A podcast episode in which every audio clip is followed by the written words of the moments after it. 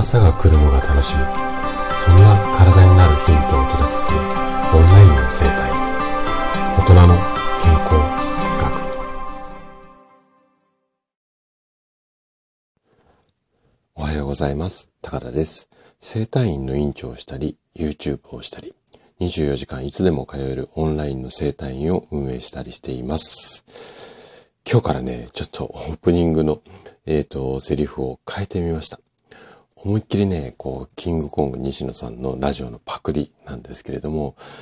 実はね、2024年からこんな感じでスタートしようかなって思って、ちょっとね、ここ数ヶ月温めてたんですけれども、なんかもうちょっと待てずにフライング気味で今日から変えちゃいました。はい。で、これからね、しばらくこんなスタートでいきますので、まあ皆さん馴染んでいただけると嬉しいです。さて、今日はね、高齢者のアルコール依存は暇な時間が原因？?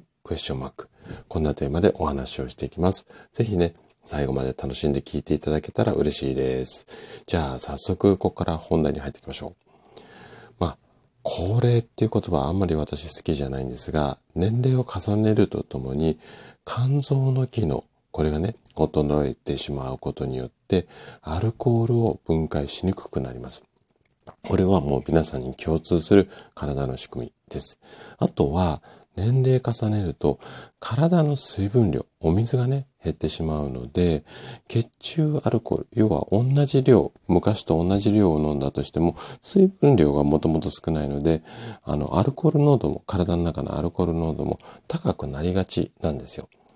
で、何が言いたいかっていうと、やっぱ年齢重ねると、若い頃よりも少ないお酒で酔いやすくなるっていう、もうこういう体のメカニズムがあるんですよね。ということは、年齢重ねると、アルコール依存も高まるのか。このあたりをね、ちょっと話をしていこうかなというふうに思うんですが、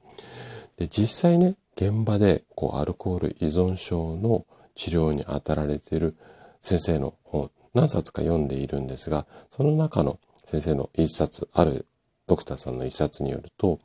65歳以上の高齢者のアルコール依存の数っていうのは、1990年からだんだん右肩上がりで増えてるみたいなんですよ。で、これは高齢者の人口が増えているので、実数が増えてるっていう感じは、もう実際にね、もう高齢者が増えてるから、まあ普通かなっていうところなんですけども、じゃあこの割合どうなのかっていうと、アルコール依存症にかかってしまう方の全体に占める65歳以上の方の年齢の割合っていうのも、1990年と比べると、この当時ってだいたい 10% だったんですけども、2010年には 20% ぐらいになって、増えているということです。ただし、これ2010年ぐらいのデータなので、10年前の数字ですよね。じゃあ、アルコール依存症の割合って他のデータで見るとどうなのかっていうと、この先生がね、勤務されている、アルコール依存を治療する、病院のデータによると、アルコール依存症で入院されている患者さんの平均年齢、これはね、だいたい50代半ばみたいなんですよ。私と同じぐらい。で、ここの年齢っていうのは20年間全然変わってないらしいんですよね。で、年代別にどのぐらいの方が入院されてるっていうか、来院されるかっていうところのデータを見ると、40代と60代のところにピークがある、二小部落だっていうか、山が2つある、こんなようなデータ、これも20年間変わらないみたいなんですよ。なので、この先生の病院のデータを見る限りでは、今の高齢者が昔よりも依存症になりやすくなったっていう根拠はない。ただ、この先生の見解としては、医学の進歩によって昔より長寿の人が増えたので、高齢者になってから依存症になる人が増えたんじゃないのかな。こんな風に書かれていた。まさにその通りかなという風に思うんですよ。でね、あなたの周りの身近な人を見ていても、例えば高齢の方がね、親とかパートナーとか友人と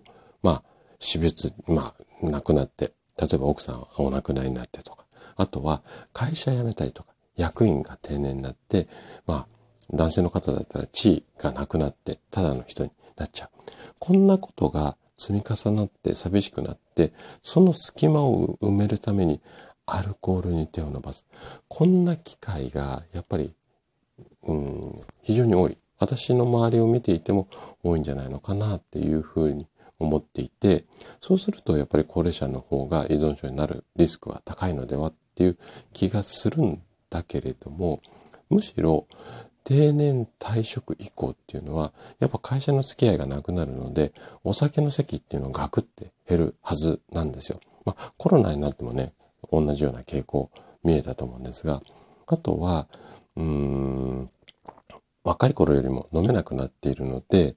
やっぱり飲む量自体が減ってくるっていう方も少なくないと思うんですよ。